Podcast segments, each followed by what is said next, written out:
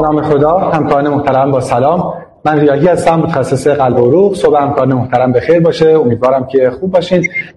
همونطور که قبلا خدمتتون اعلام شده موضوع این وبینار 90 دقیقه ای درباره optimize کردن درمان با داروهای antithrombotic هست در بیمارانی که مبتلا به stroke میشن.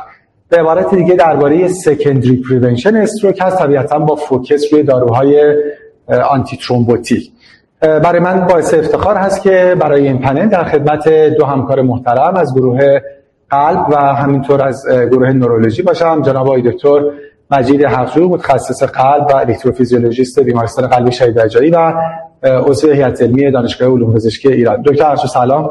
صبحتون بخیر. خیلی ممنون که این دعوت رو قبول کردید. به نام خدا با عرض سلام و صبح خیر خدمت کلی همکاران. من هم خیلی تشکر می‌کنم از شما جناب دکتر و همینطور شرکت سینرژین به خاطر دعوتشون عرض سلام دارم خدمت آقای دکتر صادقی از تبریز. صبحتون بخیر باشید خیلی متشکر. و همکار دوم هم همونجوری که آقای تجربه هم جناب الیار صادقی نورولوژیست متخصص مغز و عضو هیئت علمی دانشگاه علوم پزشکی تبریز. آیتور صادقی اگه صدای من میاد سلام صبح شما بخیر و خیلی ممنون که این دعوت رو قبول کردید. با یاد خدا. بله دکتر صداتون رو واضح دادم. سلام عرض می‌کنم و صبح بخیر. خدمت جناب عالی دکتر حفظو و بقیه اساتید و دوستان. خیلی خوشحالم که امروز تو این جمع هستم و خیلی هیجان زده که انشالله قرار کلی مطلب جدید یاد بگیریم و از این ببینم.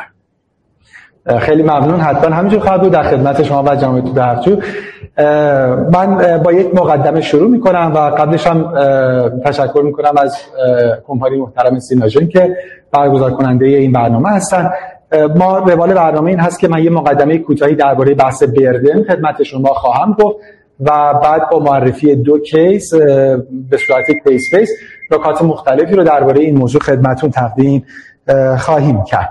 اجازه بدیم من با چند عدد و رقم موضوع رو شروع بکنم به جهت بردن که بدونیم با چه موضوع مهمی روبرو هستیم.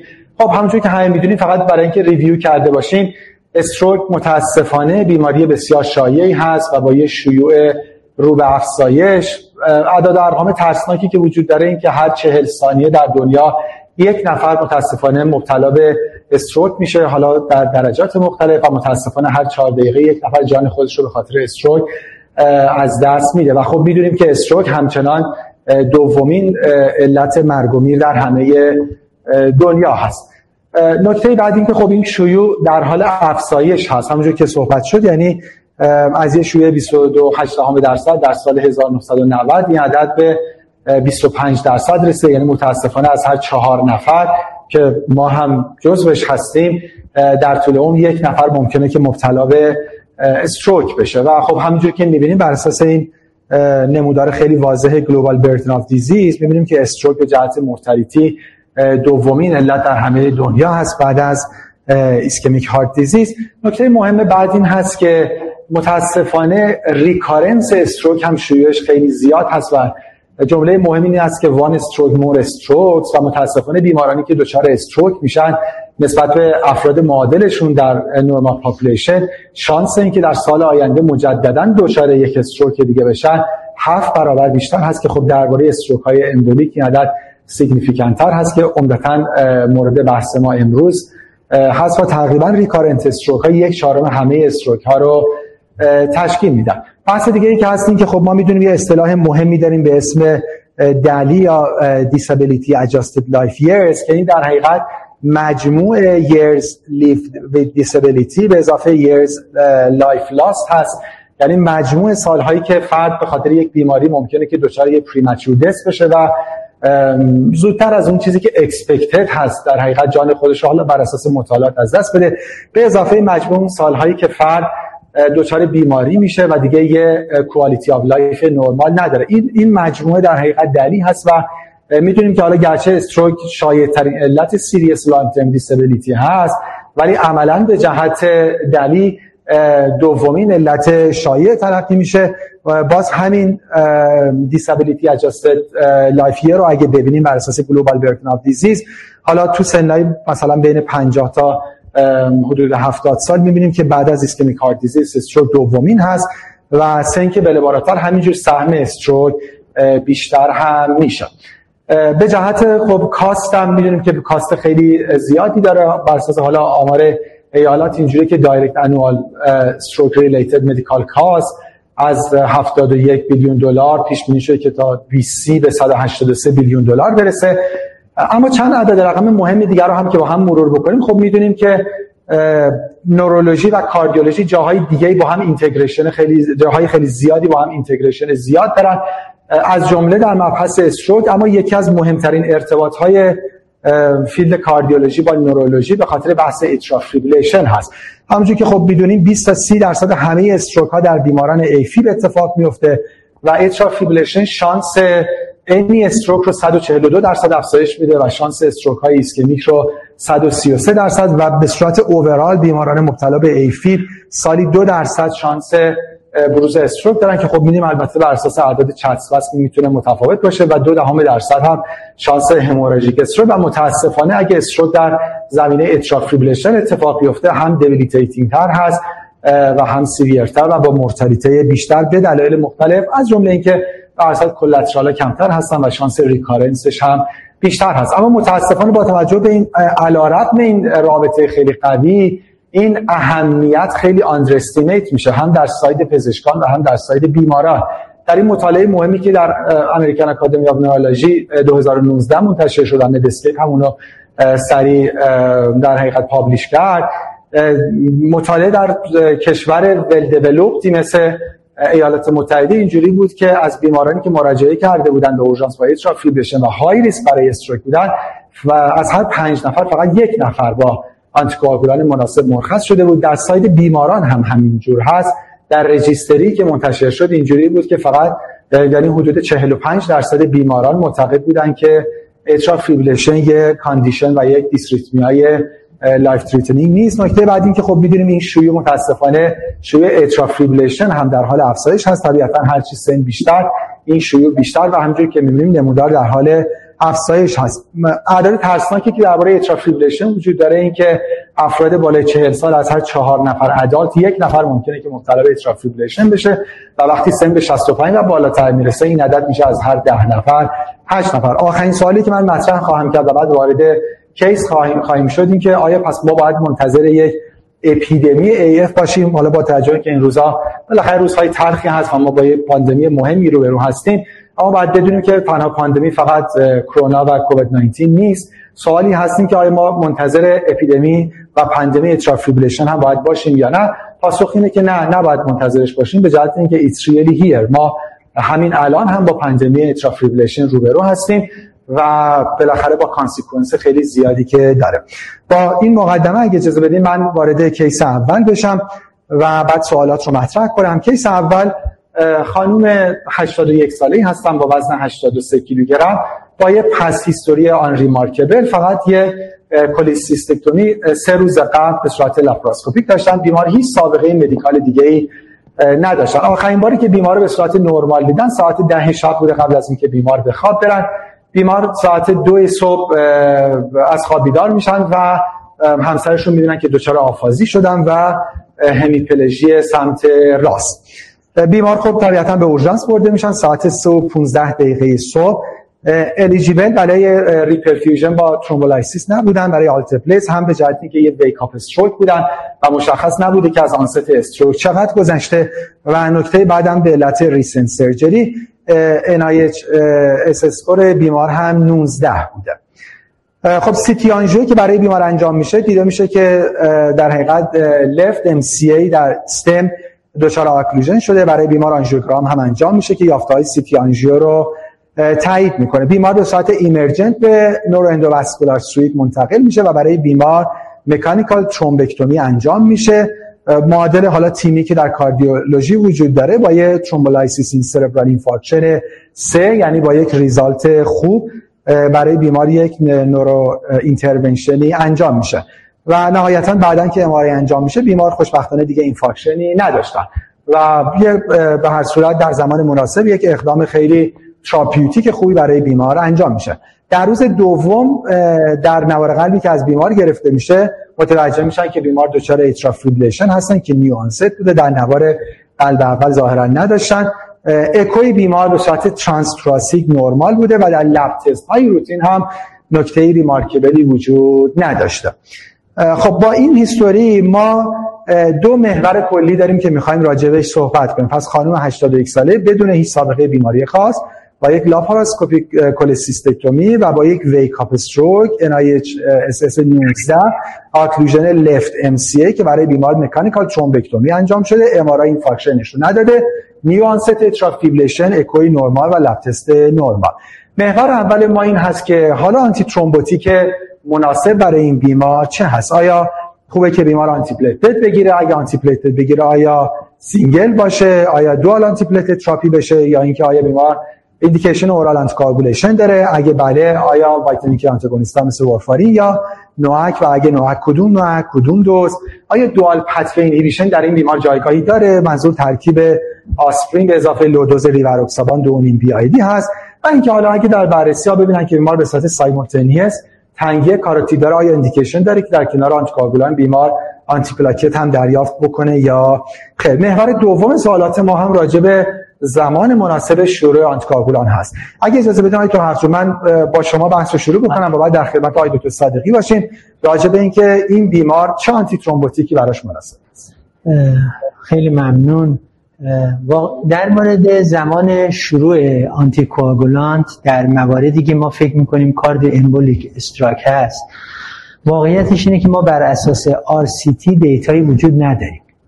یعنی evidence RCT نداریم. اون چیزی که هست بر اساس در واقع مطالعات observational و نتایجی که از قبل در مورد vitamin K antagonist ا هست و اون تقسیم بندی در واقع بر اساس شدت stroke هست. یعنی ما stroke رو به mild و moderate و severe تقسیم می‌کنیم و در واقع معیار اصلیمون هم همین score NIHSS هست که اون رو در نظر می‌گیریم. البته سایز infarct رو هم در نظر گرفته میشه. به علاوه یه سری فاکتورهای دیگه مثلا جوون پیر فشارش کنترل شده است نیست.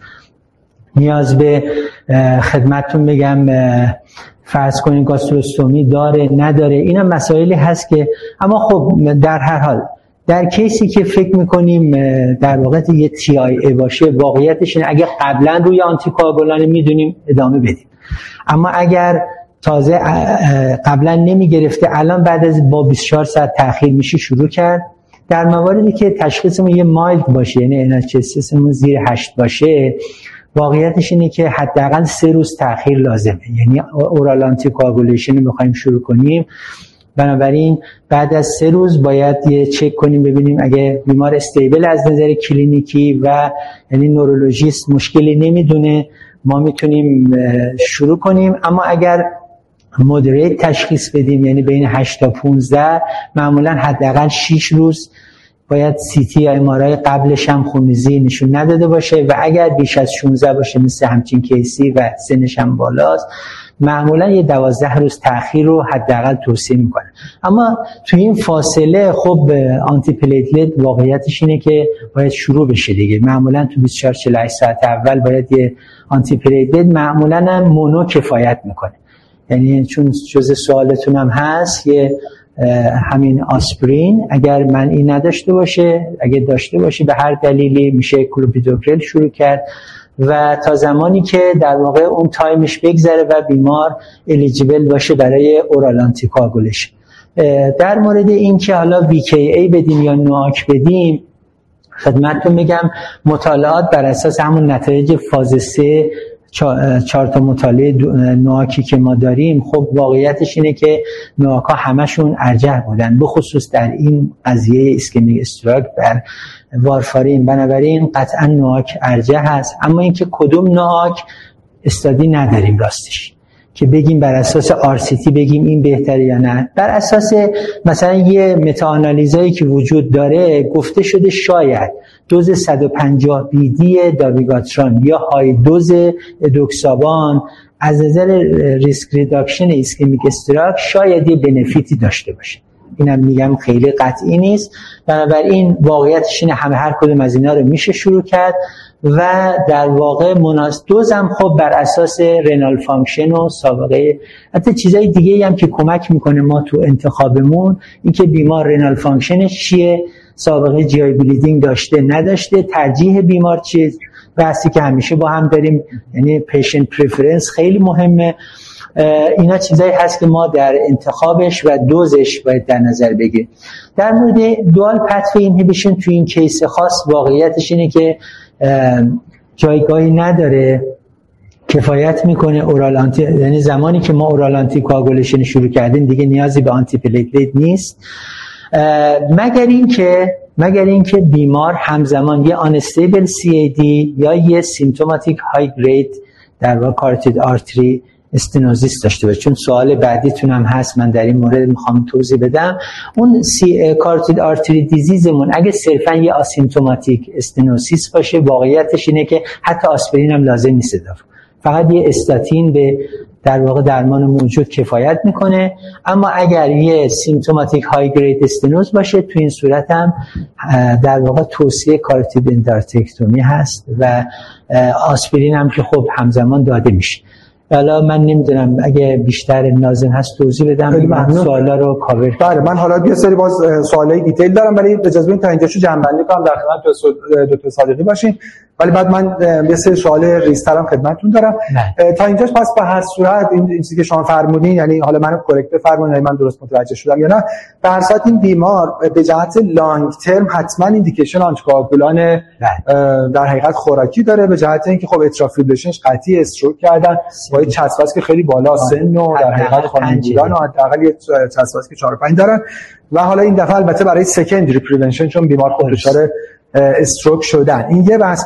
راجع به اینکه بالاخره وارفارین یا DOAC ها خب طبیعتا preference با DOAC ها هست بر اساس همه phase three trial که فرمودید. به خصوص اینکه حالا شاید برای این بیمار مهمترین نکته بحث این باشه که یعنی safety profile ش باشه. این بیمار خب بالاخره با توجه سابقه stroke و سن و جنس و اینا تو شانس در حقیقت ICH هم هستن. پس عملا یکی از DOAC ها این که حالا کدوم DOAC guideline base ما preference ی نداریم.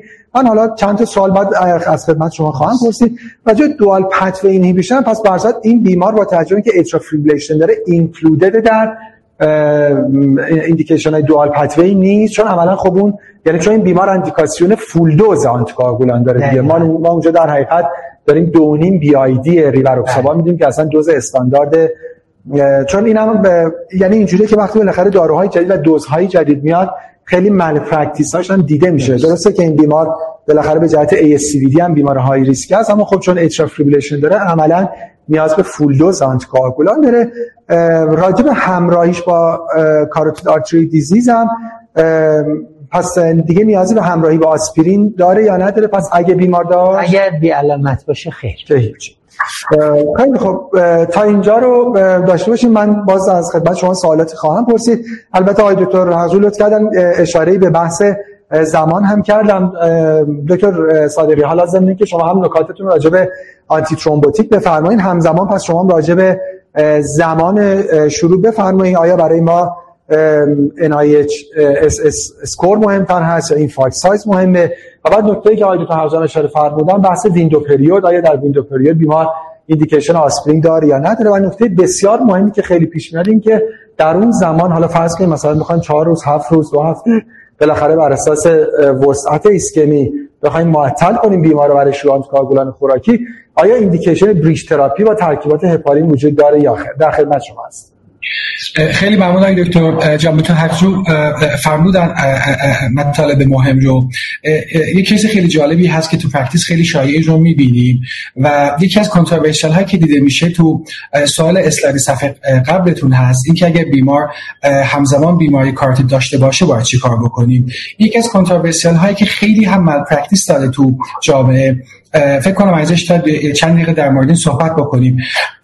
خیلی متاسفانه شایع هست. مریضایی که مثلا سابقه CVA دارن 10 سال پیش stroke کرده تحت درمان با آسپرین هست. الان بعد 10 سال دچار atrial fibrillation شده و همکارا می‌خوان باش آنتی‌کوآگولان شروع بکنن و میگن خب بیمار به خاطر سابقه CVA آسپرین که باید بگیره. حالا آنتی‌کوآگولان که می‌خوایم شروع بکنیم خب این دوتا شاید یه ذره خطرناک باشه و میایم از دوز کمتر adjusted anticoagulation یا NOACs استفاده می‌کنیم. و این خیلی خیلی خطرناکه به خاطر اینکه دوز کمتر باعث میشه که بیماران protected نباشن در مقابل stroke و بیمار به خاطر AF ی که داره با دوز کمتر NOACs دچار stroke میشه و این یه بعدی دیگه هم که داره بیمار stroke می‌کنه مراجعه می‌کنه و چون در حال مصرف NOACs هست حتی دیگه IV thrombolysis هم براش نمیشه داد و این باعث میشه که واقعا این malpractice بیماران ضرر بکنه. پس برای بیمارانی که سابقه CVA دارن تحت درمان با آسپرین هستن الان به هر دلیلی مثل AF یا به هر دلیل گذرایی مثلا مریض ممکن DVT کرده باشه بخوایم آنتی‌کوآگولان شروع بکنیم آنتی پلاکت رو باید قطع بکنیم. اینکه مثلا آسپرین با دوز 15 هزی یا با دوز 2 نیم BID اپیکسابان می‌خوایم بدیم یه malpractice هست. یه نکته فقط می‌خوام بگم آیتو کامل فرمودن. اینکه ما میگیم significant symptomatic carotid disease منظورمون چی هست؟ یعنی که بیمار در چند ماه اخیر که حالا بر اساس نظر expert ها بین 6 ماه تا یک سال اخیر stroke کرده باشه و در همون محدوده ای باشه که کاروتید تو اون شریان هست یعنی relevant artery باشه و تنگی هم significant باشه. یعنی اگر مریض ما تنگی بالای 50 درصدی داره تو کاروتید سمت راستش و در 6 ماه در یک سال اخیر هم در همون سمت stroke کرده این اندیکاسیون درمان آنتی رو داره به خاطر همون قضیه white clot و red که هست. و اگر سوای این باشه آنتی پلاکت برای بیمار لازم نیست و متاسفانه اصلا ده بیماری که اینجوری هستن شاید فقط یک بیمار اینجوری خیلی خوب درمان میشه و نه بیمار واقعا malpractice داره و خیلی شایع ما می‌بینیم به خاطر اینکه تو بیمارستان admit میشن و stroke های وسیعی دارن. پس تو اینجور مواقع خاطرتون باشه. antiplatelet نیاز نیست آنتی کوآگولان به تنهایی کافی هست و یک بیمار در 6 ماه تا یک سال اخیر یه ضایعه significant کاروتید داشته باشه بالای 50 درصد و stroke در همون territory به هم زده باشه. در مورد سوال صفحه بعدتون آقای دکتر که فرموده بودین که timing درمان آنتی‌کوآگولان چی باشه رو هم باز آیتو کامل فرمودن بر اساس NIHSS هست. خوشبختانه guideline ESC دیگه از guideline 2016 اگه اشتباه نکنم اون اعداد 8 و 15 رو آورد و کار خیلی راحت تر کرد. یکی از مسائل بود که خیلی شایع در مشاوره ها و بیماران باش مواجه بودیم. دیگه نه qualitative بحث quantitative دیگه NIHSS اندازه‌گیری میشه و بر اساس همون قانون 0 1 عذرخواهی می‌کنم قانون 1 3 6 12 ما برای بیمار درمان رو شروع می‌کنیم و این خیلی راحت کار ما راحت می‌کنه که بر اساس همین عدد ما درمان شروع بکنیم. یعنی بعضا بعضی مطالب خیلی عمیق بحث میشه. اون قسمت اصلی مطلب فراموش میشه و دوستان میگن ما خش نفهمیدیم چی شد. این عدد 1 3 6 12 که قانونی هست که تو گایدلاین هست و بر اساس این ما تصمیم گیری می‌کنیم و درمان می‌کنیم.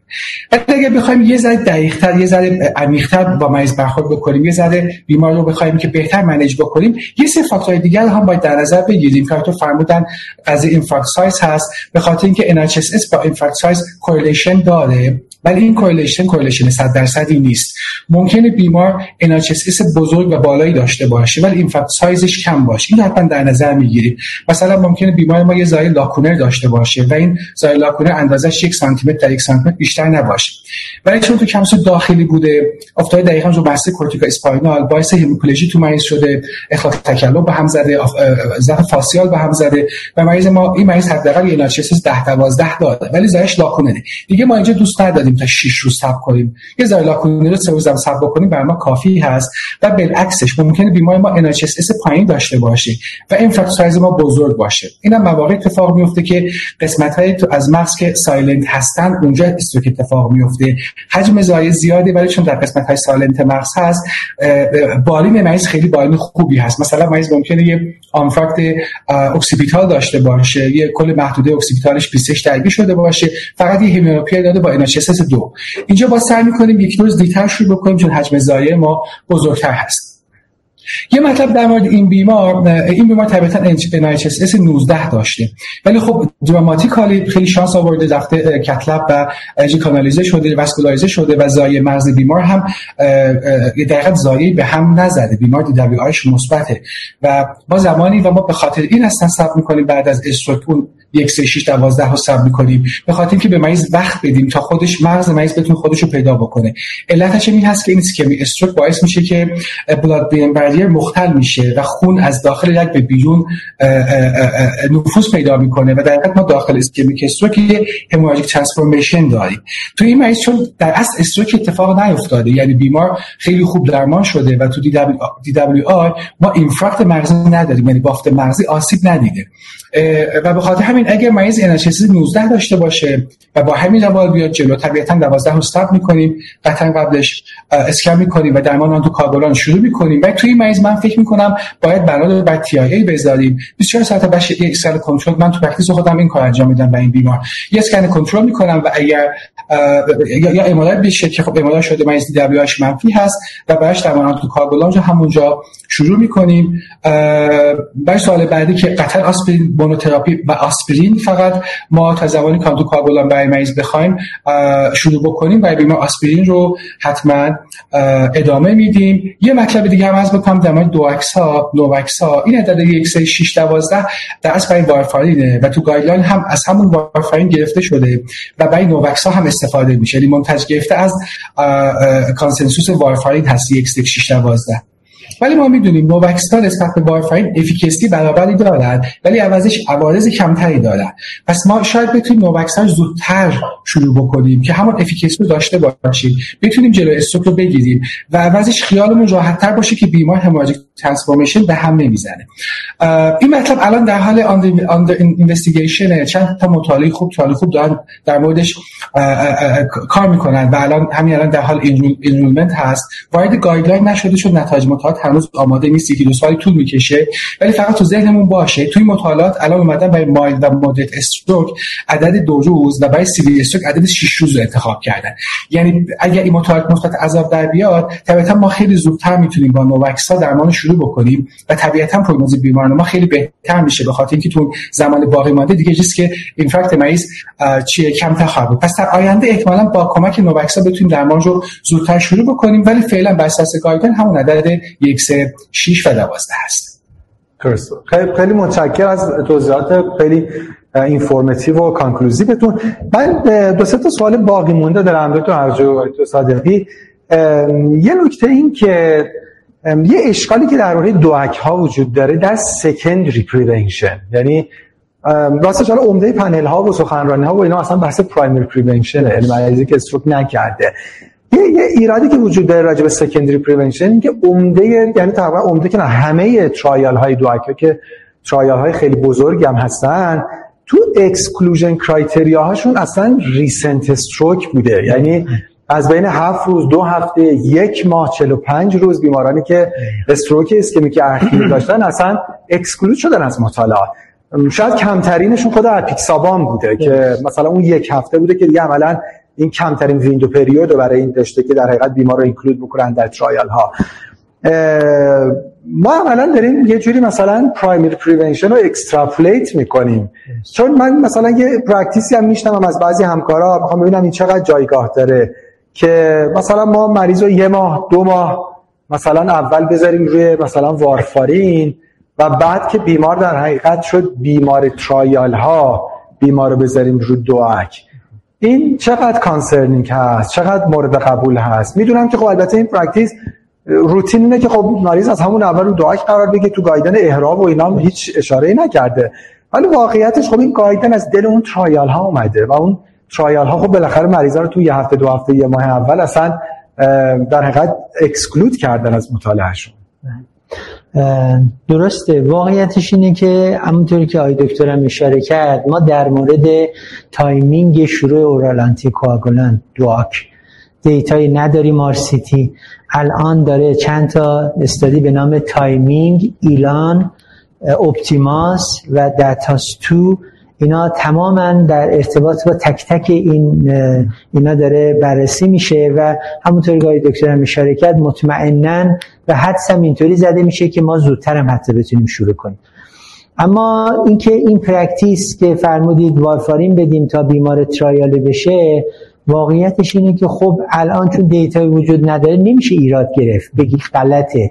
اما خب من شخصا خودم نه.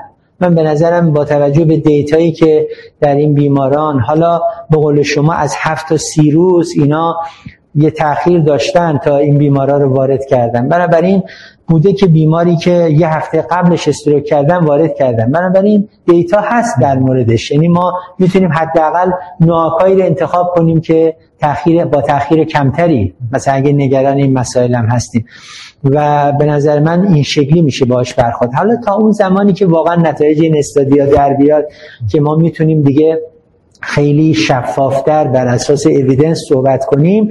فعلا واقعیتش اینه که هر کسی در این ارتباط چون در مورد وارفارین خب تجربه خیلی زیاده. یعنی سالهای سال وارفارین گرفتن مریضا و اینکه ما یه دفعه به خاطر دعاک به این کار رو زیر سوال ببریم نمیشه از اون طرف هم کسی دعا کو استفاده کنیم باز نمیشه ایراد گرفت. به نظر من فعلا بحث باز هر دوش می‌تونه درست باشه. یه جورایی مثل حالت دویدیه مثلا گایدلاین هست اما خب من خودم شخصا سب می‌کنم نظر به نظر خودم. بخوام روشم رو عوض کنم یا تغییر بدن سب می‌کنم نتایج نسبت ایران و اینا. بله. بله یعنی واقعیت کسی واقعا با دعا کم شروع کنه حداقل کار گایدلاین بیستی کرده. چون بالاخره گایدلاین اهرا اصلا هیچ تفاوتی نذاشته. یعنی اونجایی که همین قانون 1 3 6 مثلا 12 یا 7 داره می‌ذاره این اجازه بده که بله. دعا شروع بشه. دکتر صادق موافق هستین شما نظر دیگه ای دارین در این موضوع؟ نه تو کاملا موافق هستم. ایرادی که شما می‌گیرین کاملا واضحه کاملا وارده. و اینکه وقتی ما DOACs رو شروع می‌کنیم حتی زودتر از وارفارین effect آنتی‌کواگولان ظاهر میشه. یعنی شاید از این بابت هم نگاه بکنیم باید زودتر بترسیم که با DOACs این قضیه زودتر شروع میشه. ولی من تو practice هم حتما از DOACs استفاده می‌کنم چون حداقل guideline base هست و مطالعات observational خوبی هم هست که نشون میده safe ه و اینکه اینکه trial های جدید هم نه تنها اینجا انجام میدن بلکه حتی این تاخیر بعد از stroke کمتر هم دارن انجام میدن. یه ذره خیال آدم راحت می‌کنه که میشه با DOAC با safety خوبی بعد از stroke درمان بیمار شروع کرد. و و من تو practice خودم از DOACs استفاده می‌کنم. میگم که بریم رو وارفارین و بعد برگردیم اینا DOACs و اینها. همین change کردن ها هم می‌تونه با complication ها همراه باشه. من تو practice خودم از NOACs استفاده می‌کنم و با همون زمان 1 3 6 12 فعلا تا اینکه نتایج های جدیدتر آماده بشه ببینیم چی در میاد. یه سوالی هم دارم تو صادق از خدمت شما. البته حال من تا تیست شما رو توی صحبتتون متوجه شدم ولی برای اینکه یه بار دیگه شما بفرمایید که ببین بالاخره راجع به اینیشییشن آدم همیشه نگران دو چیزه. اینکه آدم دیر شروع کنه به خصوص توی در حد stroke های cardioembolic مثل یه آدم نگران recurrence ه و اگه بخواد زود شروع کنه آدم نگران ترانسفورمیشن هموراژیکه شما بیشتر دنبال بهانه میگردین که زودتر شروع کنین راستش به عنوان یه نورولوژیست و بالاخره کیسای زیادی که دیدین. یا دنبال یه بهانه میگردیم برای اینکه دیرتر شروع کنیم دعاک رو. دکتر جای تو بی آنست به عنوان نورولوژیست خب دوست دارم دیرتر شروع بکنم که مریض نکنه خونریزی نکنه. به خاطر اینکه اگه بیمار خونریزی بکنه دیگه میشه چاقوی دولبه که واقعا درمانش و management ش سخت میشه. اگه بیمار خونریزی بکنه دیگه به استمانی که می‌تونیم بر اساس حالا خونریزی دوباره آنتی‌کواگولان با دوز درمانی برای بیمار شروع کنیم حداقل دو هفته دیگه عقب میفته در بهترین شرایط. اگه خونریزی خیلی وسیع باشه تا یه ماه دیگه هم صبر بکنیم. و تو این زمان خب احتمالی که اتفاق برای بیمار بیفته بیشتر هست. ولی تو practice واقعش که عین guideline عمل می‌کنیم. همون یک سه شیش دوازده رعایت می‌کنیم. یه مطلب دیگه هم هست. تصمیم در مورد شروع زمان آنتی‌کواگولان خیلی استاتیک نیست. یعنی ما همون روز اول تصمیم نمیگیم که دقیقا چه روزی باید آنتی‌کواگولان شروع بکنیم. مریضای ischemic stroke ی مریضای dynamic ی هستن طبیعتا هر روز مریض رو ویزیت می‌کنیم و تصمیم می‌گیریم که چه روزی باید آنتی‌کواگولان رو شروع بکنیم. ما ممکنه قبل از روزی که می‌خوایم آنتی‌کواگولان شروع بکنیم اسکن بگیریم. ببینیم hemorrhagic transformation به هم زده دیرتر شروع بکنیم. یا مثلا من تصمیم گرفتم بیمار رو روز ششم براش یه moderate stroke داره anticoagulation شروع بکنم. روز سوم یه اکو دستم میاد می‌بینم ای بیمار من یه thrombosis یا fresh clot تو قلبش داره. طبیعت قطعا این عدد خیلی rigid نیست.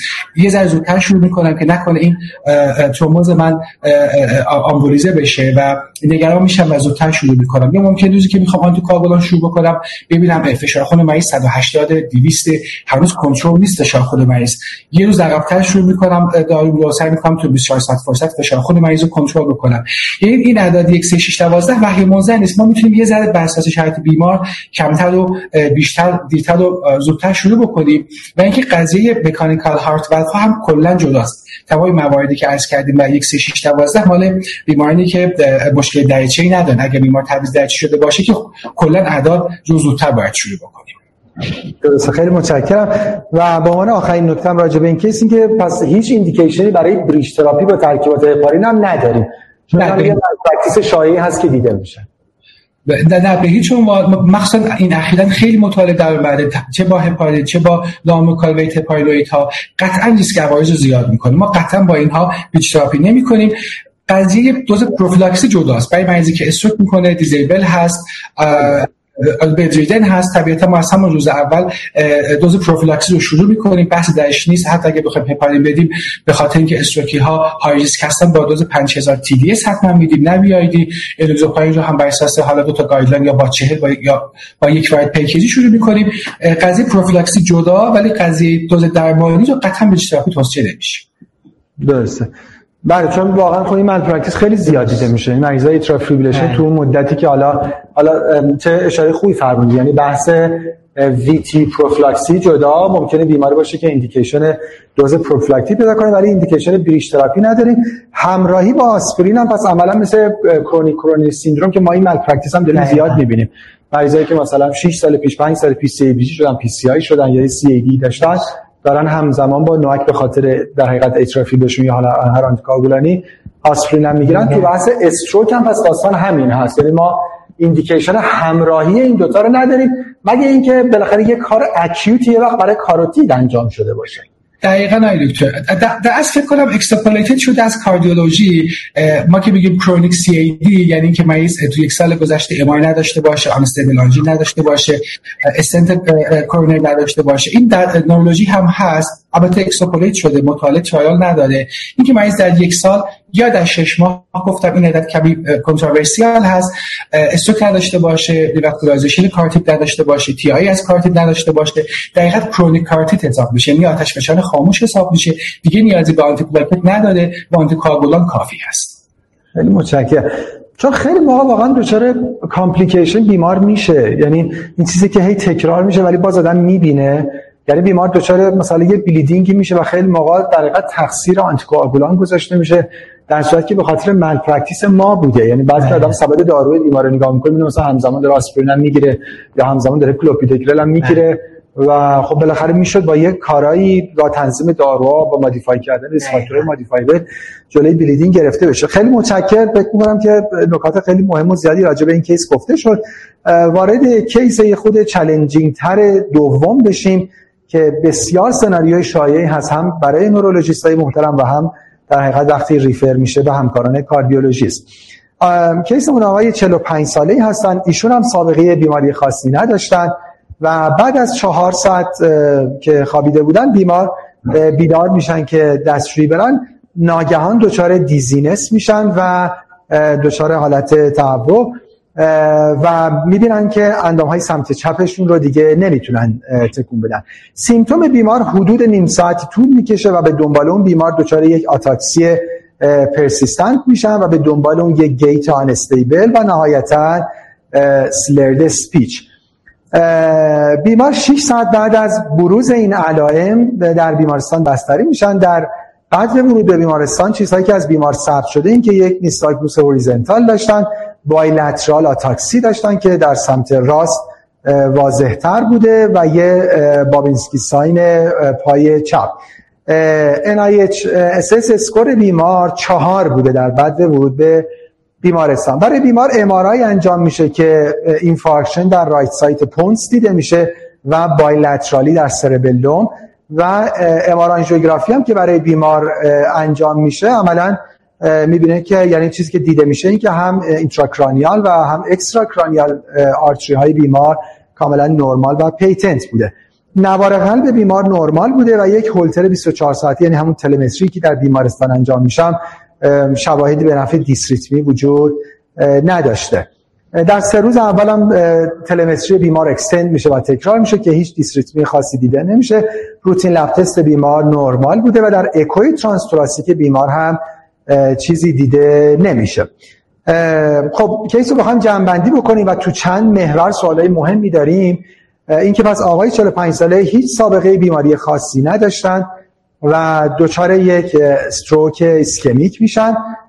در بررسی های اولیه شامل یک نوار یک تلمتری سه روزه و یک اکوکاردیوگرافی transthoracic چیزی دیده نمیشه و همه چی نرمال بوده.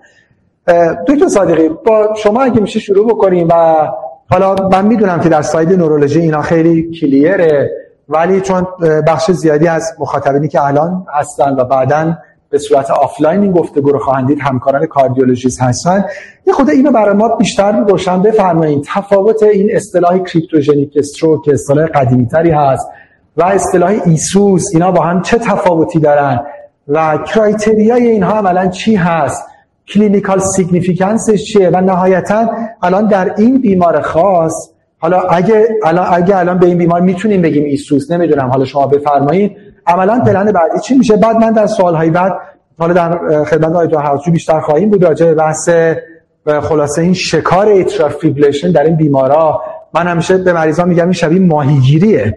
بالاخره شما یه ساعت بشینید چیزی که نمیاد. ولی اگه از صبح تا شب بشینید بالاخره یه ماهی ممکنه رد به قلاب بیفته. ما بعد این قلاب رو بندازیم. شما یه خود تحمل کن به هر صورت. ببینیم این بالاخره زمانش چه جوریه اصلا بالاخره آیا AF یه مارکره؟ واقعا یه کازه؟ فقط یه اسوسییشنه با این شروع بکنیم و بعد وارد مباحث بیشترش بشیم. خیلی ممنون دکتر. case خیلی شایعی هست و خیلی هم hot topic الان تو نورولوژی و خیلی trial هم تو این مورد و توی بیماران داره انجام میشه الان. cryptogenic stroke و ESUS مفهومشون هر دوتا یکیه. یعنی اینکه ما بیماری رو باش مواجه هستیم که stroke کرده و علت stroke ش رو ما نمی‌دونیم چی هست. یعنی مفهوم کلی هر دوتا یکی است. ولی چه فرقی با هم دیگه داره؟ cryptogenic stroke اصطلاح قدیمی تره که فرقش با ESUS اینه که معیار خاصی برای اینکه ما بگیم این مریض cryptogenic stroke هست وجود نداره. یعنی مثلا تو مطالعات تو کشورهای مختلف حتی تو registry های کشورهای مختلف مریض های متفاوتی رو با های مختلف متفاوتی رو به عنوان cryptogenic stroke در نظر گرفتن. این ایرادی که داره مطالعات مختلف نمیشه با همدیگه مقایسه کرد با همدیگه با همدیگه پول کرد. و بیماری که تو این دست از انواع استروک قرار می‌گیرن بیماران خیلی هتروژنی هستن. و دقیقا به خاطر همینه که اصطلاح اسوس تو چند سال اخیر فکر نمی کنم به 5 6 سال بیشتر شاید برسه یا 7 سال اینا برسه. از زمانی که اسوس وارد بحثای استروک شد اومدن گفتم ما یک کرایتری های خیلی ریجید و خاصی تعریف بکنیم که بگیم که چه مریض های اسوس هستن که بتونیم بعد مطالعه که انجام میدیم. یا کلینیسن که می‌خواد کار بیمار انجام بده دقیقا بدونه با چه بیماری مواجه هست. منظور از اسوس امبولیک استروک with سورس یعنی بیمار استروک کرده علتش مشخص نیست. ما فکر می‌کنیم که این امبولیک استروک هست. هاش خیلی مهمه و باید خیلی ریجید بهش نگاه بکنیم. در, در اصل اسوس یه چارچوبی داره و تو این چارچوب اگر باشه بیمار در این دسته قرار می‌گیره و ما باید یه یه minimal evaluation حداقل داشته باشیم که بگیم بیمار ESUS هست یا نه. از بعد تقسیم بندی stroke. الان خب مثل 10 سال 15 سال قبل نیست که خب بگیم مریض stroke کرده پس چون stroke کردی؟ آسپرین بهش بدیم و تمام. الان classification stroke اینکه etiology stroke چی هست خیلی خیلی مهم شده. به خاطر اینکه بیمار تو چه دسته ای از این دسته قرار بگیره درمانهاش متفاوته. نه تنها درمانهای antithrombotic ش بلکه حتی دیگر درمانهاش مثل درمان قندش و درمان lipid ش و درمانهای invasive ش. من فقط به خاطر اینکه به قول شما همکار کاردیولوژیست تشریف دارن اینجا یه ذره بیشتر جا بیفته. stroke کلا سه تا اصلی داره. سه تا اصلی به stroke داریم. stroke lacunar هست. stroke large vessel هست این که مریض شریان بزرگش درگیر شده یا stroke کرده باشیم یا کاردی که لخته از جای دیگه که معمولا از قلب و aorta به مغز میره و یا علت شناخته شده براش نداریم یعنی دقیقا سه تا علت اصلی ما به stroke داریم. حالا یه دو سه درصدی هم علل ناشایعی هست مثل vasculitis و metabolic ها و ها در مورد اینها صحبت نمی‌کنم. پس ما وقتی میگیم بیمار ما بیمار ESUS ی هست که از این سه دسته نباشه. و دقیقا تعریف criteria های ESUS هم همین هست. ما به خاطر اینکه بگیم بیمار ESUS هست باید حتما یه imaging از مغز بیمار داشته باشیم. یعنی باید یه MRI یا یه CT scan داشته باشیم که CT scan خب می‌دونیم که اول بعد از stroke بیماران ischemic stroke ی نرماله. حتما باید اسکن دو تا باشه و scan control رو ببینیم. در اصل MRI انجام میدیم که ما بگیم ضایعه ما lacunar نیست. یعنی با imaging lacunar بودن ضایعه رو باید rule out بکنیم. کار دومی که باید انجام بدیم این هستش که باید عروق extracranial و intracranial بیمار رو بررسی بکنیم. می‌تونه CT باشه MR آنژیو باشه با داپلر این کار انجام بدیم. و نشون بدیم که آیا بیمار تنگی بالای 50 درصد تو relevant artery ش داره یا نه. که اگر این رو هم نداشته باشه ما در اصل etiology LAA یعنی atherosclerosis و large vessel رو برای بیمار کنار می‌ذاریم. در درجه سوم باید قلب بیمار بررسی بکنیم که باید EKG و اکوی transthoracic برای بیمار انجام بدیم. که بگیم علت stroke بیمار هم cardioembolic نیست بیمار AF نیست clot نداره تعویض دریچه نداره و مسائل این چنینی در اساس چیزی هم که اضافه بر اینها وارد شده و جزو criteria ها هست و باید رعایت بکنیم اینه که بیمار باید حداقل یک cardiac monitoring 24 ساعته هم داشته باشه این برای ما مهمه پس اگر ما این سه کار رو بررسی کردیم یعنی lacune رو گذاشتیم کنار بررسی عروق گردن و مغز رو انجام دادیم چیزی پیدا نکردیم بررسی قلب رو با ECG با مونیتورینگ 24 ساعته و با اکو انجام دادیم و چیزی پیدا نکردیم میگیم پس این etiology ما etiology ش ESUS ه و وقتی به etiology ESUS رسیدیم قضیه planning ما هم فرق می‌کنه. عرض کردم اگر بیمار lacunar باشه درمان antithrombotic ش aspirin ش Plavix ش اینکه anticoagulant ش اینکه حتی target های LDL ما چی باشه متفاوته و همچنین در بقیه دسته ها در مورد اینکه clinical significance فرمودین clinical significance ESUS چی هست این هم خیلی مهمه. به خاطر اینکه ما وقتی دنبال etiology stroke میگردیم سه تا مرحله داریم. کاری که مرحله اول انجام میدیم اگه چیزی پیدا کردیم وارد مرحله دوم میشیم و مرحله سوم. اگه کارهای مرحله اول کامل انجام نداده باشیم و etiology خوب مشخص نکرده باشیم به غلط وارد مرحله دوم میشیم و ممکنه یه سری ایوالویشن های آن برای بیمار انجام بدیم و ممکنه که کارهای invasive unnecessary باید ما انجام بدیم. هزینه تراشی بکنیم. و در نهایت هم کار غلطی بعدی رو انجام بدیم.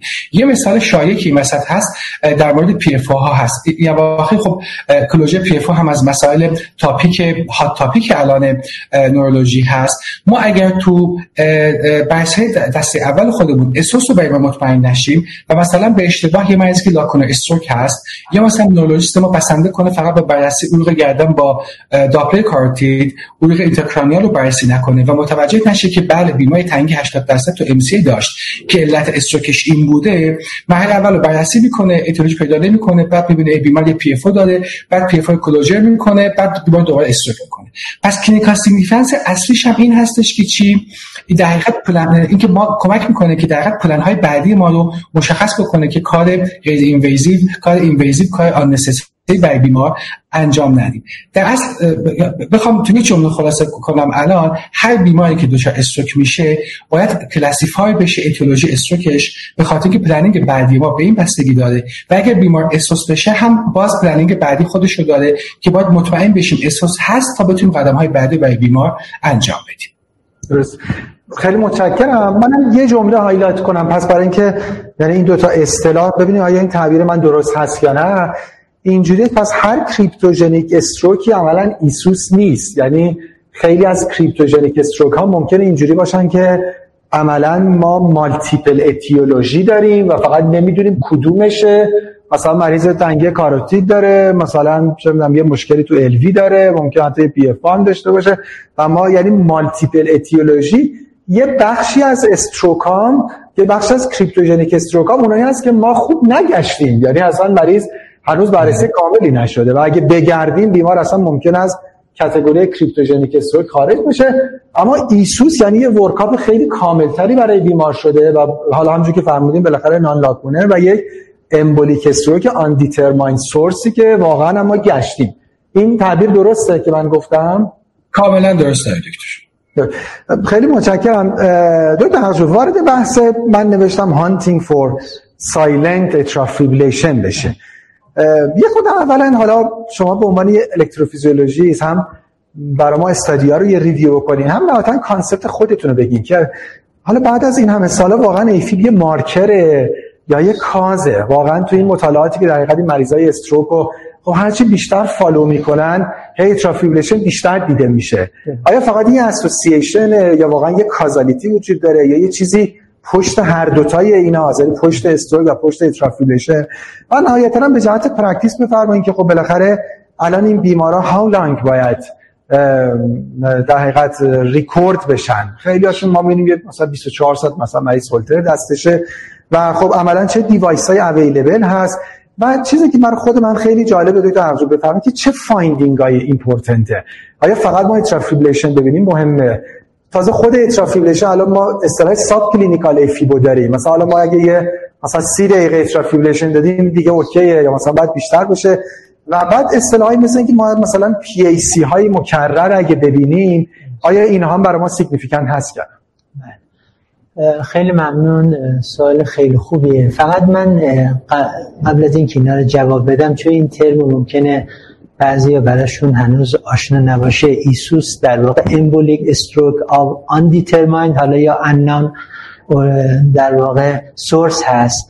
اینه که در واقع اومدن همونطوری که دکتر اشاره کرد اومدن در واقع cryptogenic و یه جورایی categorize کردن که بتونن workup ش کنه واقعیتش اینه که ابتداعا خیلی روی نقش AF در یا covert AF یعنی AF مخفی. در ESUS خیلی یا cryptogenic stroke خیلی تاکید می‌شد. به همین خاطر واقعا تمام وقتشون رو گذاشته بودن می‌گفتن مریضا رو مانیتور کنید تا AF پیدا کن اما یه سری study ها در اومد دیدن که واقعا این که خلاصه شالا من خدمتون میگم لزوما AF رابطه علت و معلولی با stroke تو این بیماران ممکنه نداشته باشه. و دلیلش چند تا مطالعه است. یکی از مهمتریناش CRYSTAL AF هست EMBRACE هست و Find-AF.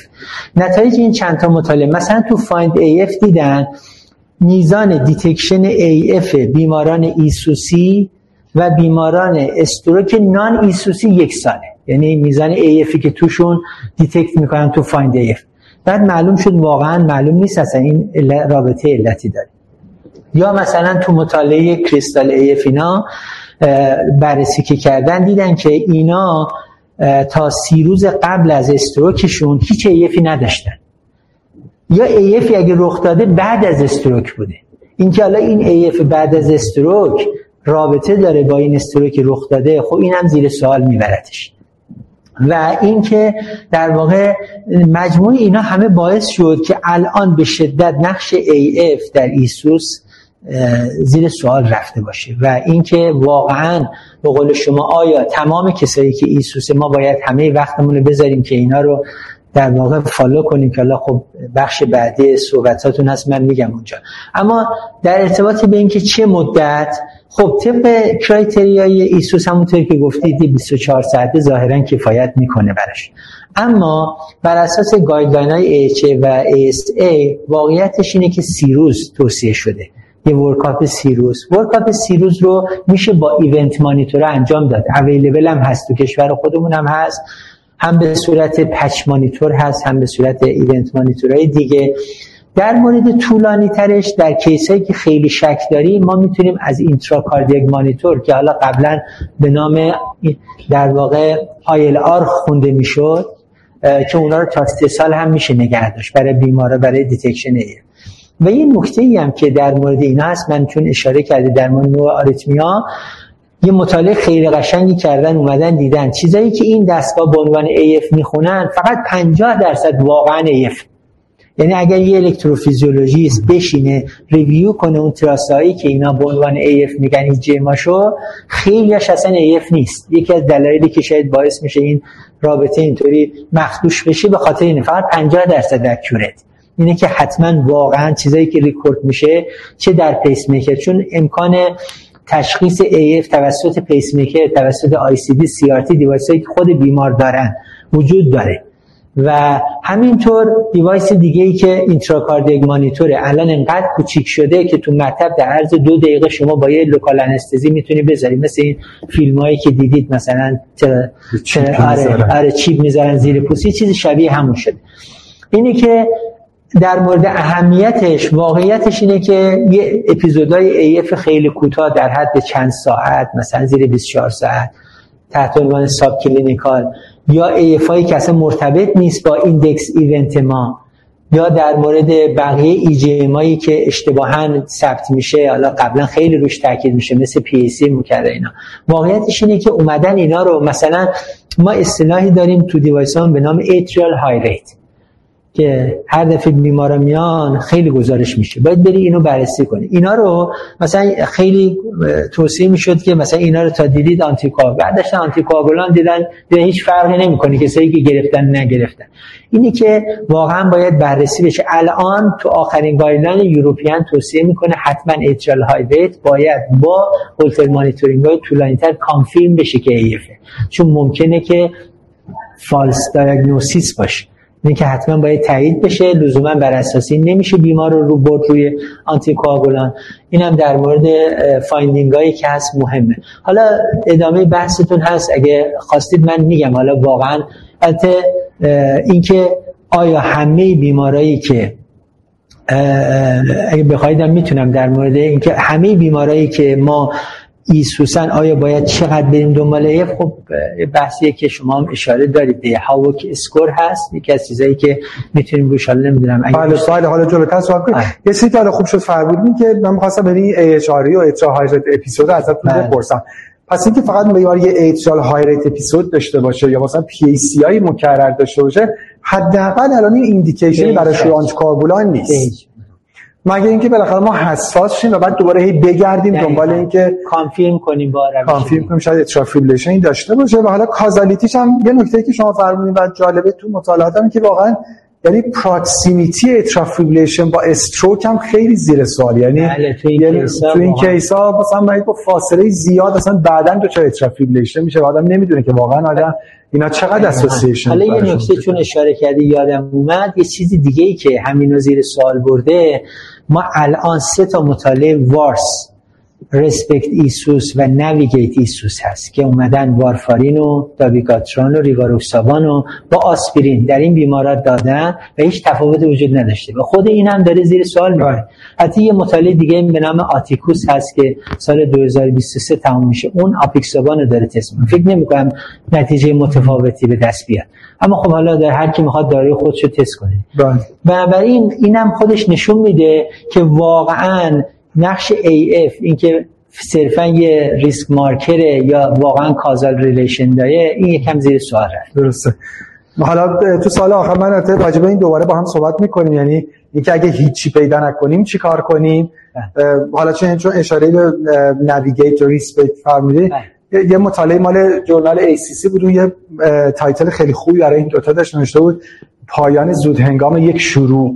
یعنی واقعا خیلی هیجان داشتن برای اینکه بگن مریضی که دیگه هیچی پیدا نشده با این حال بذاریم مریض رو anticoagulant ولی حالا دیگه NAVIGATE که اصلا خیلی زود stop شد و RE-SPECT حالا اپیکسابان فعلا داره شانس خودشو با ARCADIA و بالاخره trial های دیگه که یکی دو سال آینده به نتیجه میرسه امتحان می‌کنه.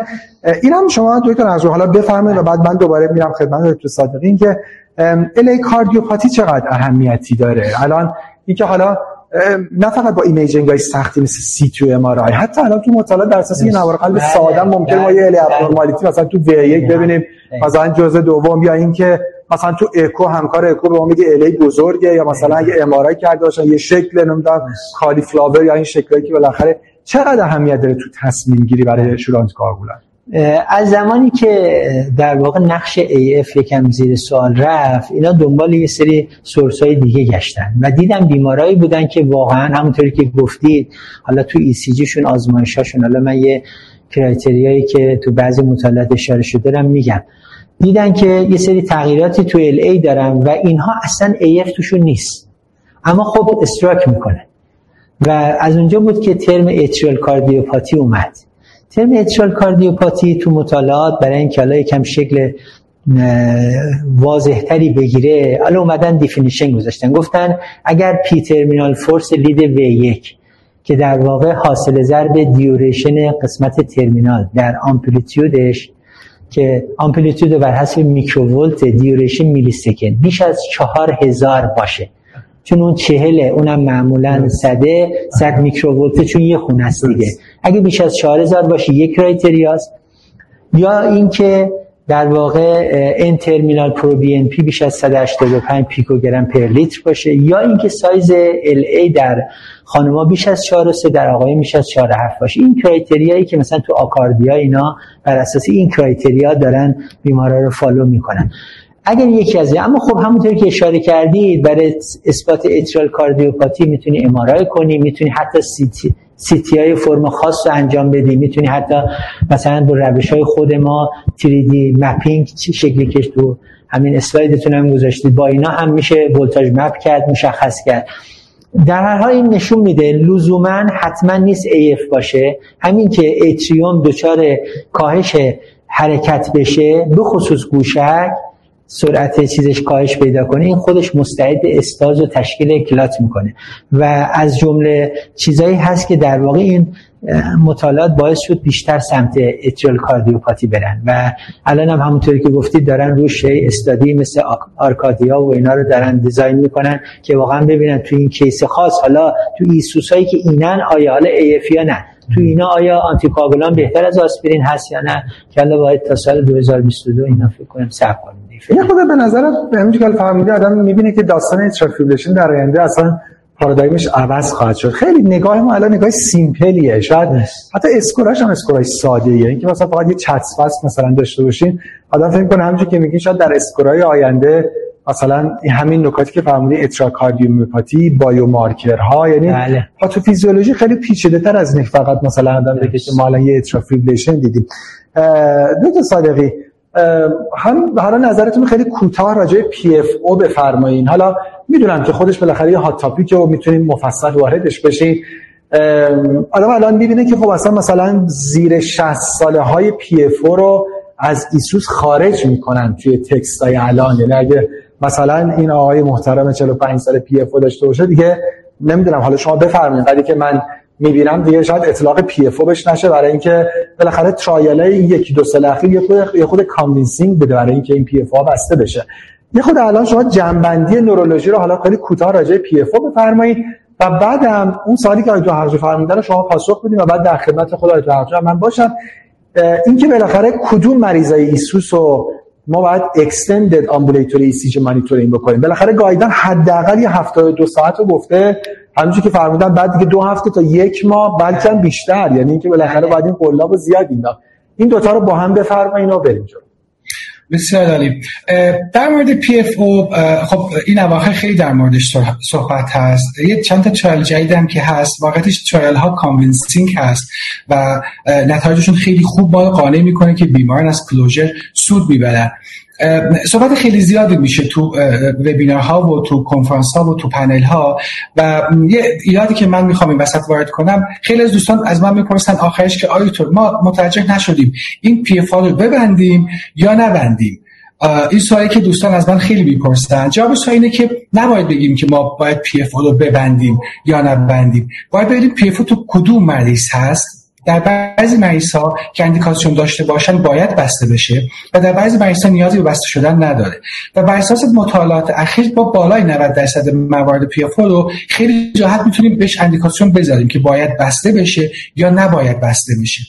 خیلی کوتاه می‌خوام بگم اگر برای مریضی که ESUS هست یعنی بررسی کامل بر اساس همون چارچوب انجام دادیم و براش ESUS رو مطرح کردیم سنش 60 سال هست و بر اساس اکومری که انجام دادیم برای بیمار این PFO ی ما PFO ی high risk یه یعنی moderate to large shunt داره و separation دو سه میلیمتر بیشتر داره و اینکه septal aneurysm داره. این مریض PFO ش باید بسته بشه.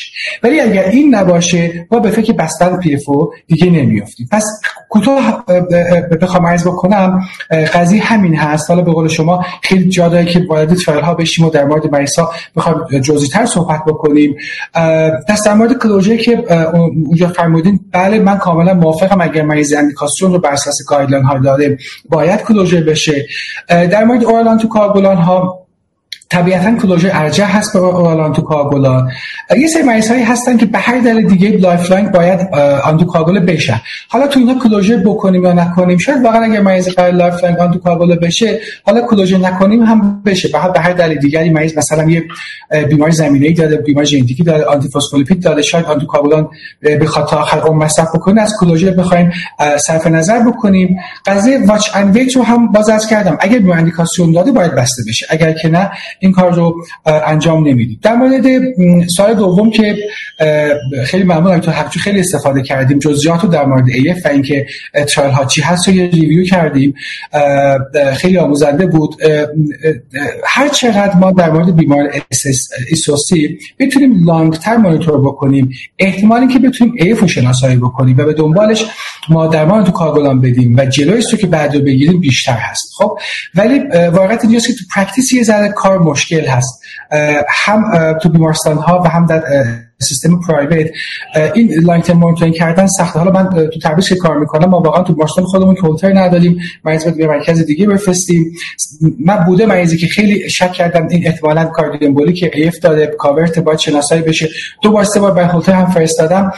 خب واقعا مثل ماهیگیریه. مریض هم خسته میشه پزشک هم خسته میشه پیدا آدم نمی‌تونه بکنه. خودم شخصا تو practice برای بیمارانی که فکر می‌کنم اینا های ترن برای AF اینا رو بیشتر مانیتور می‌کنم یعنی مریضی که سن بالاتری داره همه چی بررسی کردم قطعا بیمار ESUS ه تو مرحله ESUS اگر شک می‌کنم بیمار ریسک ممکنه داشته باشه و من پیدا نکردم رو مریضی که سن بالاتر دارن رو مخصوصا مریضی که LAE دارن left atrial enlargement دارن یا hypertension دارن CHF دارن. مریضی که فاکتور دارن که در آینده احتمال AF شون بیشتر باشه رو بیشتر میفرستم برای long term monitoring هرچند که عرض کردم تو practice واقعا ما اینجا محدودیت long term monitoring داریم و خیلی کار زیادی برای بیمار اینجا نمی‌تونیم انجام درسته.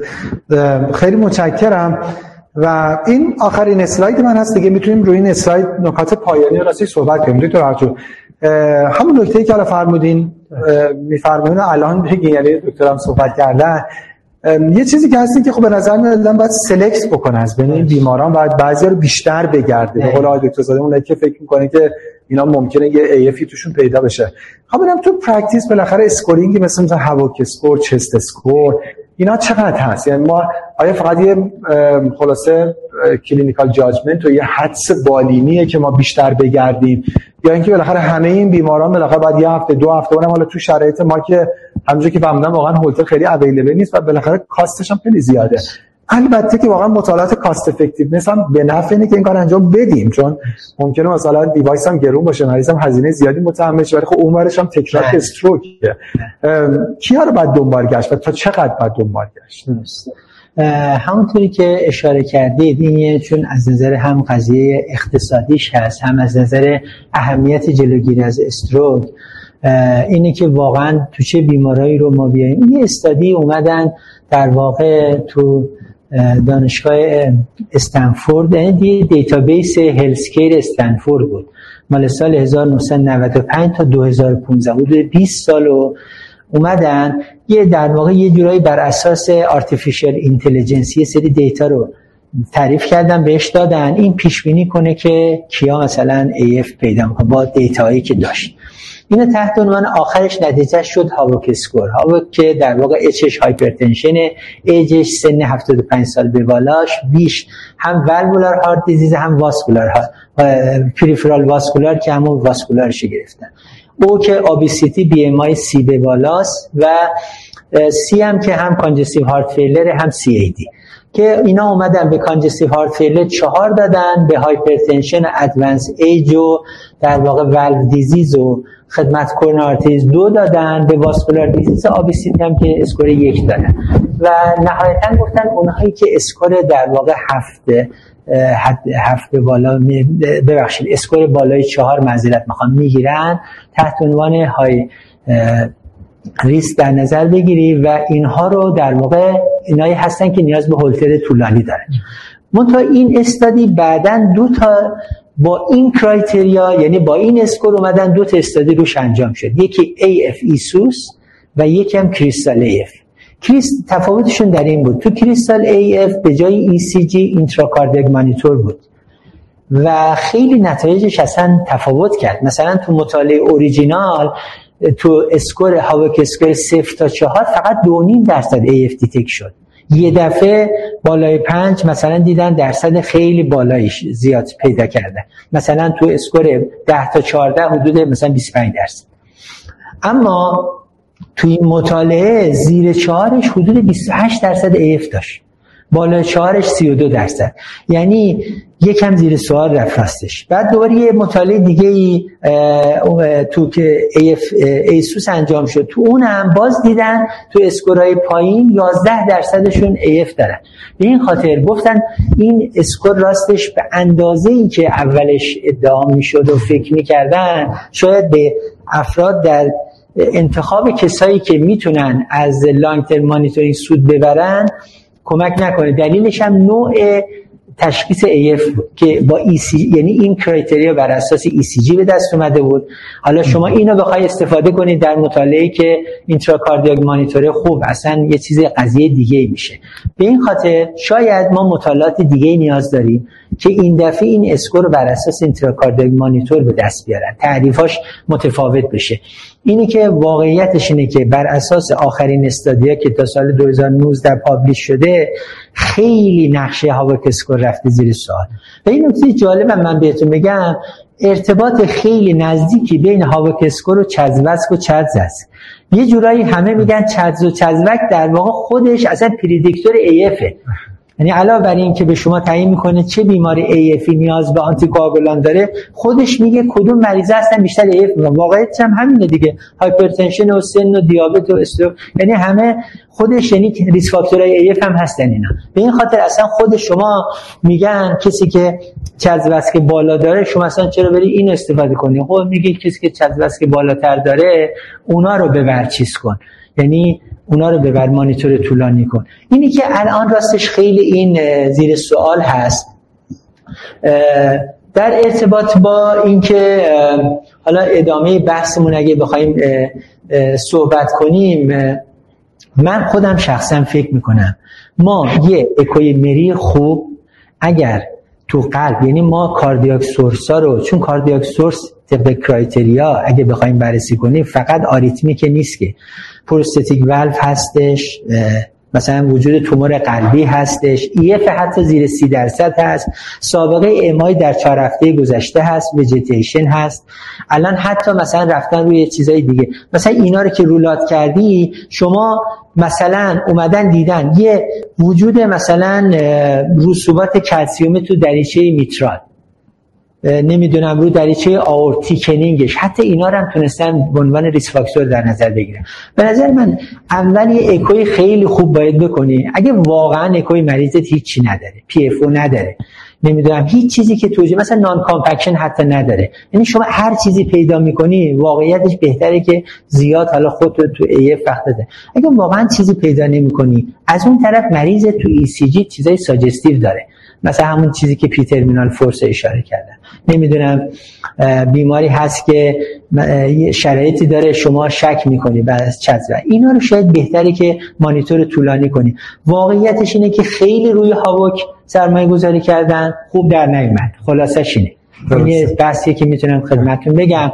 اما در بیماری که واقعا structural چیزی نداره اما شما تو نوارش suggestive دارید مثل PAC frequent سابقه AT نمی‌دونم تغییر LA abnormality اکوش یکم چیزایی مثلا فقط صرفا یه ذره LA ش بزرگه. چیزایی که فکر می‌کنی ممکنه چیزی در بیاد اونا رو بهتره که مانیتورینگ های بیشتری بکنی. از این طرف هم باید بدونی که واقعا الان من یه editorial دیدم سال 2020 چاپ شده. گفته با این نتایجی که در اومده اگه واقعا سودی هست اصلا برای چی باید مانیتور کنی؟ وقتی RE-SPECT ESUS و NAVIGATE ESUS و وارس اومده به شما میگه آسپرین anticoagulant یکیه برای چی وقت تلف می‌کنی؟ یعنی واقعا حرفشون هم درسته ها. یعنی از اینجا. اما خب اینطور هم نیست که بگی دست بکشی ول کنی این مریضو. شما باید که فعلا case by case به نظر من. case ت ببینی نوارشو ببینی اکوشو ببینی شرح حالشو ببینی به نظر من حتی CHADS-VASc شو ببینی بر اساس اینا تصمیم بگیری. ممکنه یه مریض 72 ساعت بس باشه یکی سی روز یکی بیشتر. درسته. خیلی خیلی متشکرم. یه نکته به نظر مهمی که فرمودین در بین همه این نکات اینه که ما خیلی موقع تو صادق قدم تو پرکتیس می‌بینه که این تصور است که ایسوس یعنی ای اف. واقعیتش اینه که خیلی چیزای دیگه هم هست. یعنی الان شما اشاره میگید مریض اکوی مری خیلی خوب بشه. یه اکوی خیلی اینفورماتیو بشه. واقعا اتیولوژی خیلی زیادی وجود داره. از نظر کاردیاک تازه یعنی از بله. مشکلات والوولار تا ال چمبر ال چمبر. حالا تا از اون ور خود مثلا خود آورت ممکن حتی پلاکای نانسیک میکن یعنی بالاخره ما در حقیقت هم بحث ممکنه مثلا red plus thrombus و white thrombus اینا اصلا وقتی که مریض آنتی پلاکت بگیره یا آنتی کوآگولان بگیره متفاوته. خیلی موقع اصلا یه physical exam خوب یه history taking خوب. اصلا ممکنه یه occult cancer ی باشه و بیمار در حقیقت یه hypercoagulability state داره و ممکنه یه معاینه خوب ولی خیلی موقع اون همه فراموش میشه و فقط همه تمرکز میره روی atrial fibrillation بعد میره با مثلا مریض اصلا یه مثلا occult cancer ی داشت یا اصلا یه hypercoagulability state ی در زمینه مثلا یه بیماری روماتولوژیک داشته in situ thrombus تشکیل شده.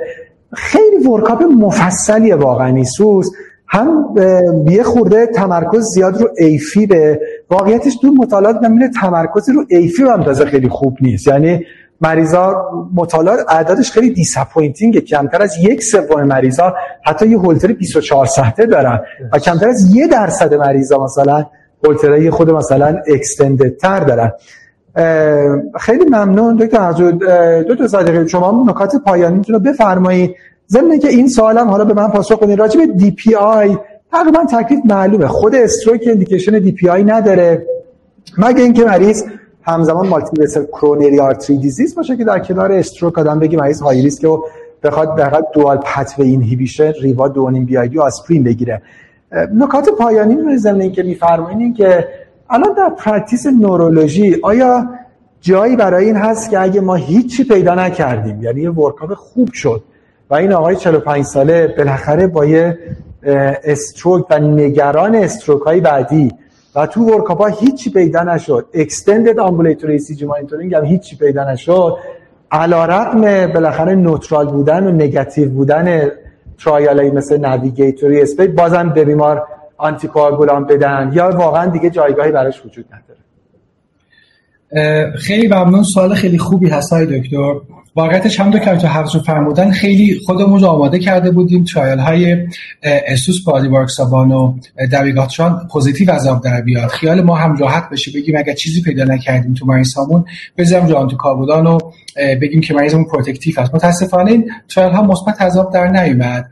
بر اساس guideline اگر ما هیچی پیدا نمی کنیم یعنی در حد ESUS و بر اساس حداقل criteria های ESUS دنبال مریض میگردیم و چیزی پیدا نمی کنیم ما صرفا باید برای مریض antiplatelet بدیم. یعنی ما فقط از آسپرین یا antiplatelet های دیگه برای اینکه بیمار دوباره stroke نکنه استفاده می‌کنیم مجاز به استفاده از آنتی در این مریض ها نیستیم و این تو guideline بهش اشاره شده و تاکید شده و این کاری هست که ما انجام میدیم. و من خودم در practice در 95 درصد موارد برای این بیماران از antiplatelet استفاده می‌کنم.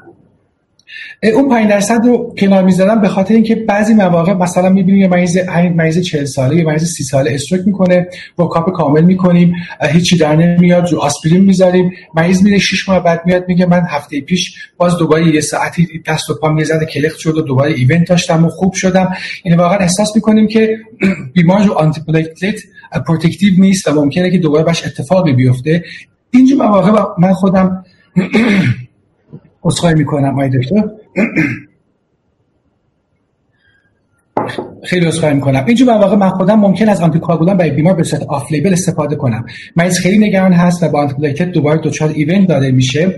ولی سایر موارد قطعا روی antiplatelet درمان می‌کنیم تا منتظر مطالعات تازه تر باشیم دوباره صحبت پایانی دو سه تا نکته اگر باشه فرصت باشه من سریع عرض بکنم.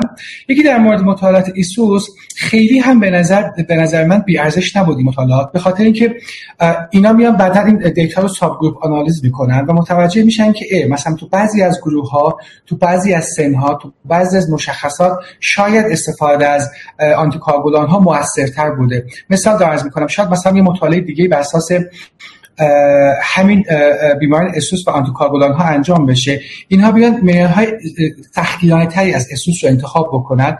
مثلا بگم بیمار اسوس باشه ولی سنش حداقل فلان قدر باشه. مثلا الیدیش حداقل 48 باشه 46 باشه و چند تا فاکتور دیگه و بعد مقایسه کنم ببینن که آیتون بیماران که ریسک بالاتری از ایف دارن احتمالاً استفاده از داروهای کاربولان چیه؟ موثر باشه و افکتیو باشه نسبت به آسپرین تنها. من فکر کنم در آینده متعالی باشه که بیماران های تر ایف رو در داخل بیماران استوس انتخاب بکنن و اینها از درمان سود ببرن. دو تا مطلب دیگه هم در مورد پیدا کردن ایف از کردم به تو ستینگ ما به خاطر کاستی که داره به خاطر آن اویلیبل بودن این لانگ ترم مونیتورینگ ها دو تا کارم میشه انجام داد. من خیلی توصیه می‌کنم به دوستان رزیدنتمون و همکاران که این کار انجام بدن واقعا موثر هست. یکی تو ویزیت های کلینیک های سرپایی که ما نورولوژیستا مریض تو مطب ویزیت می‌کنیم. تقریبا از همه مریض stroke ی تو مطب ما فشار خون رو می‌گیریم. حواسمون باشه در مریض که فشار خون می‌گیریم یه دقت هم به ریتم مریض بکنیم. اگه اونجا ما ببینیم ریتم مریض نامنظم هست می‌تونیم از بیمار EKG بگیریم AF و شناسایی بکنیم و درمان بیمار و پروگنوز بیمار متفاوت باشه یعنی این خیلی پیش میاد که تو درمانگاه stroke ما مریضا که با ESUS تحت درمان با antiplatelet بودن رو آریتمیش شناسایی می‌کنیم و پلن درمان ما عوض میشه. یک مطلب مهم این هست. یک مطلب دوم هم الان خیلی از مریض stroke ی تو کشور تو بخش stroke و stroke unit ها و ICU ها بستری میشن. این بیماران یکی از کاری که باید براشون انجام بشه که در روزهای اول باید مانیتورینگ قلبی داشته باشن. نفس این مانیتورینگ قلبی به خاطر این نیست که ما منتظر بشیم مثلا خدا نکرد اتفاق بیفته و مریض V-tach بکنه arrest بکنه. نفس اصلی مانیتورینگ بیماران تو بخش های stroke و intensive care ها تو یک دور اول اینه که ما مانیتور بکنیم ببینیم آیا اینجا مریض دچار آریتمی های گذرا میشه یا نه. یعنی اون nurse ما تو بخش باید آموزش دیده باشه اون رزیدنت ما باید تو بخش آموزش دیده باشه و چشمش به مانیتور باشه. من تو بخش خودمون یه روال داریم آقای دکتر جایزه گذاشتیم برای هر nurse و رزیدنتی که مریض با ESUS بستری میشه ولی بتونه باش paroxysmal AF شکار بکنه. یعنی تو بخش که میریم از بخش رد میشیم مانیتور همه مریض های گذر نگاه می‌کنیم که ببینیم اگه کسی AF داده اونو بتونیم شکار بکنیم شناسایی بکنیم. چون که آینده مریض ها رو واقعا prognosis مریض ها می‌تونیم با این تعویض درمان رو عوض بکنیم. مطلب آخر هم که یکی تو مطالعه اخیرا در موردش بوده در مورد self detection این آریتمی ها توسط خود بیمارانه. باز چون گفتم یه cost داره برای مریض ما و ما یه در مشکل داریم خیلی رفتیم به سمت اینجور کارها. برای مریضایی که social و از نظر سواد خوبن و می‌تونیم بهشون نبض گرفتن رو یاد بدیم یا به خانوادهشون به دخترشون به پسرشون اینو بهشون یاد میدیم که شما نبض خودت رو بگیر و وقتی نبض خودت رو احساس می‌کنی irregular هست مراجعه بکن به نوار قلبی از خودت بگیر. این مطالعات observational هم داره و قطع خیلی زیادی تونسته که کمک بکنه در شناسایی بیماری که دچار علامت paroxysmal AF پس این قضیه که ما تو کلینیک خودمون هوشیار باشیم زمانی که بیمار بستری هست هوشیار باشیم. و زمان به خود بیمار بتونیم آموزش بدیم سه تا روش low cost ه که می‌تونه تو شناسایی حملات AF به ما کمک بکنه. و شاید که ما دسترسی به long monitoring کمتر داریم اگر این سه تا توصیه فکر می‌کنم خیلی کمک می‌کنه ما استفاده می‌کنیم و برامون هم خیلی کمک کننده بوده خیلی متشکرم. خیلی نکات مهمی بود. از جمله اون نکته‌ای که فرمودین که خب بعضی از این trial گرچه نگاتیو بوده از جمله مثلا همین RE-SPECT ESUS تو subgroup analysis مثلا بالای 70 سال اونجا واقعا کمک کننده بود گرچه حالا بالاخره power کافی برای اون subgroup analysis نداره ولی چه بسا طراحی جدید مطالعات بتونه گروه رو مشخص بکنه که ESUS باشن و از درمان های بیش از antiplatelet هم سود ببرن خیلی متشکرم.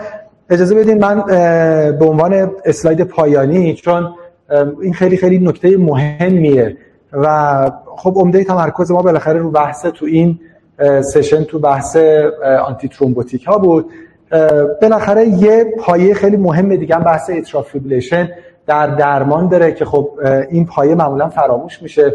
این همون پایه مهمی است که در coronary artery disease هم وجود داره در stroke هم وجود داره و در atrial fibrillation هم وجود داره. خب ما بالاخره سه رکن درمان atrial fibrillation رو خوب می‌شناسیم یعنی rate control، rhythm control و آنتی که با این جلسه بیشتر راجع به آنتی صحبت کردیم.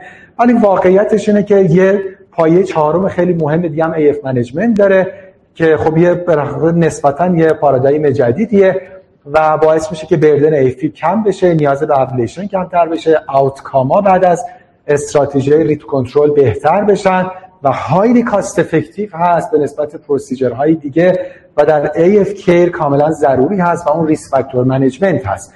بالاخره خب بدونیم این بیماران با کنترل obesity شون hypertension شون دیابتشون sedentary lifestyle شون ترک سیگارشون چقدر می‌تونه روی burden atrial fibrillation شون اثر بذاره. حالا ما تو این جلسه خیلی راجع به paroxysmal persistent اینا صحبت نکردیم درسته که اینا در تصمیم گیری anticoagulation الان تأثیری نداره اما واقعا کسی هم نمی‌تونه کتمان بکنه که paroxysmal با persistent هیچ فرقی نداره. روی incidence AF بین که من یه ساعت atrial fibrillation یا در تمام ساعت عمرش و حداقل اینه که این کار خیلی مهم می‌تونه این burden رو کم بکنه و خب این توی همه بخش های پزشکی در حقیقت این بحث risk factor management بخشی که کمتر بهش توجه می‌شد.